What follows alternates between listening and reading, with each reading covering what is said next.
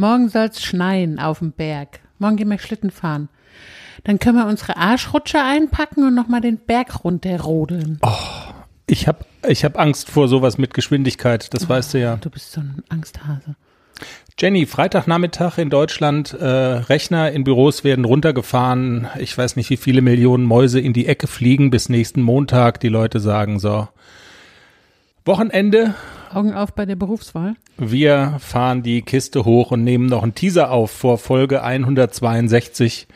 Und ich muss sagen, ich will mein Leid klagen. Nach dem Nachtdienst, ich bin ja noch nicht lange wach, aber das ganze, unser ganzes Elend habe ich heute erlebt, quasi in a nutshell, wie man so im Neudeutschen sagt.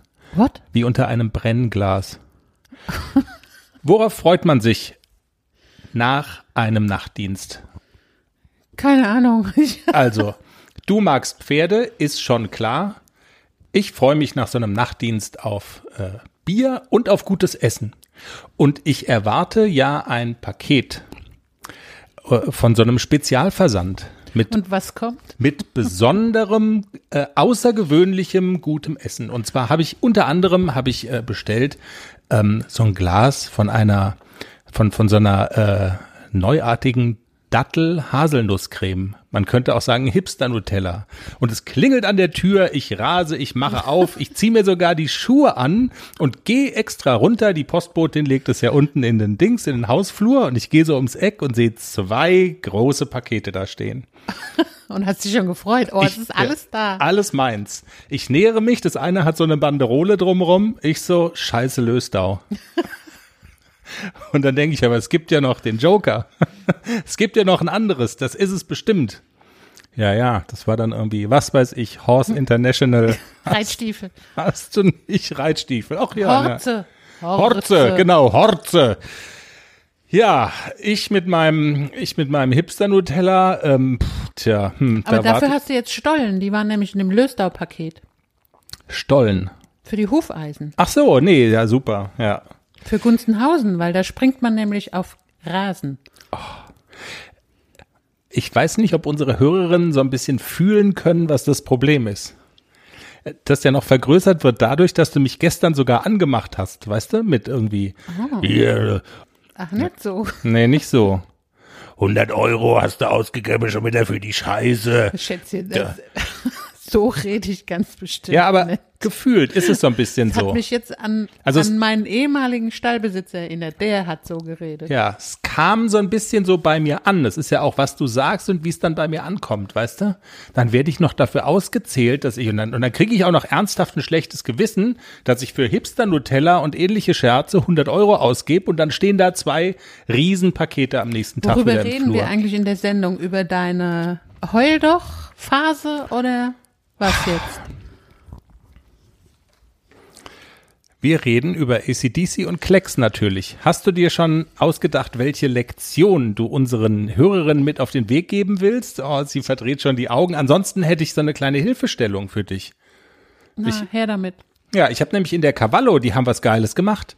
Die haben äh, Probleme beschrieben und dann schreiben sie Lösungen. Also Beispiel, Problem, Pferd fällt aus. Nicht nur das Timing ist wichtig, auch das Zusammenspiel von treibenden und verhaltenden Hilfen entscheidet über gelungen oder misslungene Ausführungen. Es gibt mehrere Kardinalfehler, viele machen sie, das ist die Lösung. Ja. Oder Problem, das Pferd geht nur nach vorne, mein Pferd ist ein heißer Ofen. Der Reiter ist quasi Passagier und kommt nicht zum Treiben. Lösung, da könntest du. Ja, hatten wir ja? alles schon mal. Können, ja. können wir machen in der Sendung. Jetzt könnte man natürlich als kritische, jetzt könnte man als kritische Hörerin natürlich die Frage stellen, Sie können sich auch einfach die Cavallo kaufen und von der Top-Expertin lesen. Aber das Besondere ist ja, du erklärst auch, wie es auf einem Hafi geht. Also. Auf Hafi geht's leichter als auf Klecks. Spezialwissen Hafi. Spezialwissen Hafi. Der Hafi war heute fantastisch. Ehrlich? Ja. Schön.